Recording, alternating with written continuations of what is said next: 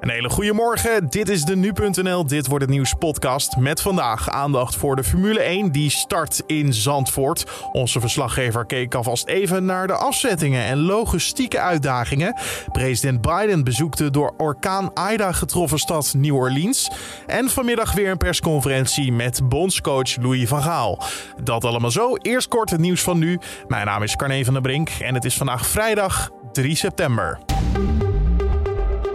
Het lerarentekort in Rotterdam, Amsterdam en Almere is bij de start van het schooljaar groter dan een jaar eerder, blijkt uit een rondvraag van nu.nl. Hierdoor zitten er soms meer leerlingen in één klas en staan er meer mensen zonder het juiste diploma voor een groep.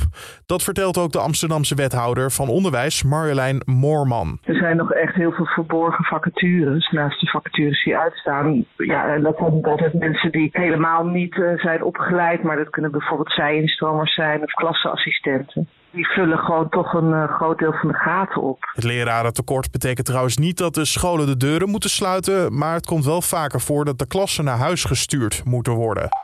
Het aantal reizigers dat met de trein gaat neemt weer toe. De NS heeft nog wel steeds 30% minder reizigers dan twee jaar geleden. Maar tijdens het dieptepunt van de coronacrisis vervoerde het bedrijf 90% minder reizigers. Dat meldt de NS aan nu.nl. Het huiswerkadvies is hierin de grootste boosdoener. Omdat het demissionaire kabinet mensen nog steeds afraadt op kantoor te werken, zijn de treinen nog niet helemaal gevuld. Het dodental door de noodweer in New Jersey, New York en Pennsylvania is opgelopen tot 41. De restanten van orkaan Ida zorgt in het noordoosten van de VS voor tornado's, overstromingen en modderstromen. De Amerikaanse president Joe Biden heeft inmiddels steun toegezegd en hij prees de heldhaftige brandweer van New York. People were trapped in the subways, but the heroic men and women of the New York Fire Department rescued all of them. And I want to express my heartfelt thanks to all the first responders. Biden gaat vandaag naar New Orleans om te kijken wat voor hulp er nodig is. Daar later meer over. En onze mentale gezondheid was nog nooit zo slecht als in de eerste helft van dit jaar. Volgens het CBS was 15% van de bevolking van boven de 12 jaar oud psychisch ongezond. Het percentage was nog nooit zo hoog sinds het CBS begon met meten. Jongvolwassenen waren het vaakst psychisch ongezond. Een kwart van hen was mentaal ongezond in de eerste helft van 2021. Daarnaast voelden 4 op de 10 jongvolwassenen zich vaker somber dan voor de coronacrisis. Dan over naar de agenda van vandaag. Oftewel, we reizen af naar Zandvoort. Want het Formule 1 weekend begint vandaag officieel. De auto's zullen bij de vrije training voor het eerst in 36 jaar weer over het asfalt van Zandvoort scheuren. Max Verstappen sprak gisteren al even met de Engelse pers. Ging over zijn rivaliteit met grote concurrent Hamilton. Hij hoopt dat hij niet uitgejoeld wordt, maar hij begrijpt het wel. Like in football, when you have the home team and the away team is coming, they naturally do boo.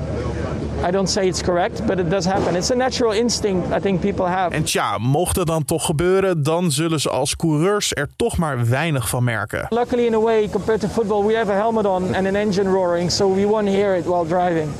Um, so you won't be disturbed by it. En dan vandaag, dan kan het publiek namelijk eindelijk kijken vanaf de tribunes. In het hele weekend zullen meer dan 100.000 bezoekers de badplaats bezoeken. En dat is nogal een logistieke puzzel, want op een zomerse dag staat het vaak al vanaf het centrum van Haarlem vast met auto's richting de kust.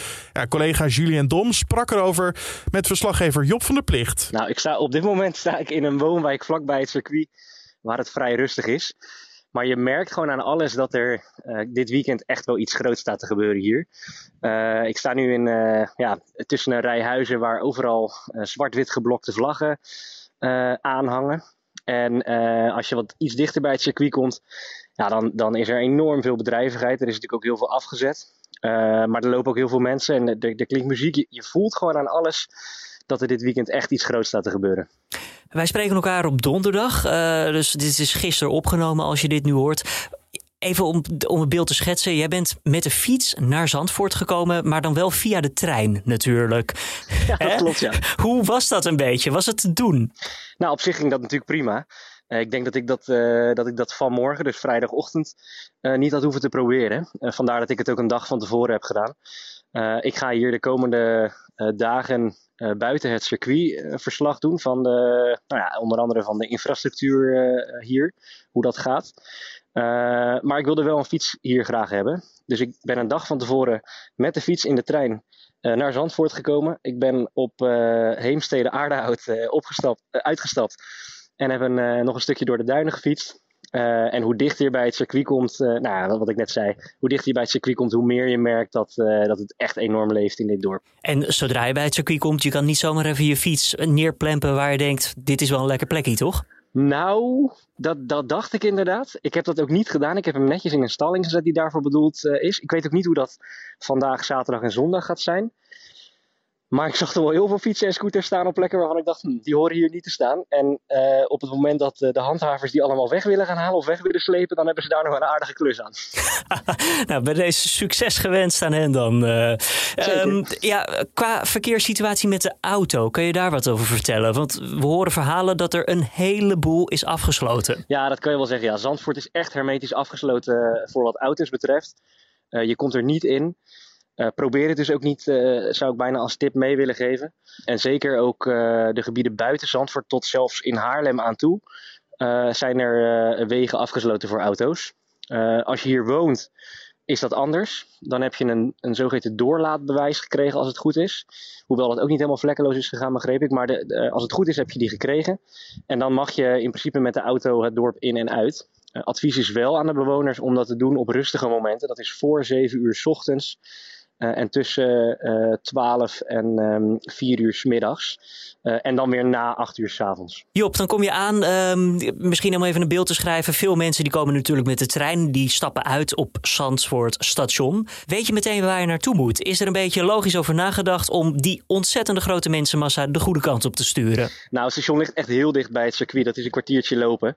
Wat de organisatie hoopt, en ik denk ook wel dat dat dit weekend gaat gebeuren, uh, is dat er een soort ja, oranje mars vanaf het station naar het circuit gaat. Uh, ze roepen iedereen op om, uh, om in het oranje te komen. En natuurlijk is dat om, om Max Verstappen aan te moedigen. En die oranje mars, ja, daar, daar, goed, daar, daar raak je vanzelf in als je het station, als je de trein uitstapt. Uh, en dan word je vanzelf door de mensenmassa meegevoerd naar het circuit, verwacht ik. Verslaggever Job van de Plicht hoorde je daar vanuit Zandvoort in gesprek met collega Julien Dom. En wil je nou meer weten over hoe je het best naar Zandvoort kan komen dit weekend? Job heeft er een stuk over geschreven. Die is te vinden op nu.nl en in onze app. En vandaag staan twee vrije trainingen op de agenda. Zaterdag de derde vrije training en dan ook de kwalificatie. En zondag om drie uur start dan eigenlijk de grote prijs van Nederland, de Dutch Grand Prix. En natuurlijk kan je dat het beste volgen op nu.nl. De Amerikaanse president Biden bezoekt vandaag New Orleans. De stad is hard getroffen door orkaan Ida en de daaropvolgende stroomuitval. Ook lijkt het volgende probleem alweer om de hoek te wachten. Er wordt extreme hitte verwacht. Mogelijk zelfs een gevoelstemperatuur van 42 graden. Bewoners worden daarom ook opgeroepen om niet terug naar huis te keren voordat de elektriciteit weer werkt. Al is het nog onduidelijk wanneer dat zal gebeuren. En na het gelijkspel tegen Noorwegen moet Oranje zich weer opmaken voor nog een kwalificatieduel. De Oranje Leeuwen spelen morgenavond tegen Montenegro. Vanmiddag zal er een digitale persconferentie zijn met eh, bondscoach Louis van Gaal. Je zal zijn stem dus ongetwijfeld vandaag wel weer voorbij horen komen. En een stem die je wel vaker voorbij hoort komen in deze podcast, dat is natuurlijk Raymond Klaassen van Weerplaza. En hij kan je weer vertellen wat voor weer het vandaag gaat worden. Veel plaatsen is het vrij helder en zijn er direct in de ochtend flinke zonnige perioden. Alleen het noorden van het land moet toch wel rekening houden met wolkenvelden. In de vroege ochtend kan het overigens landinwaarts hier en daar mistig zijn, maar die mist verdwijnt snel.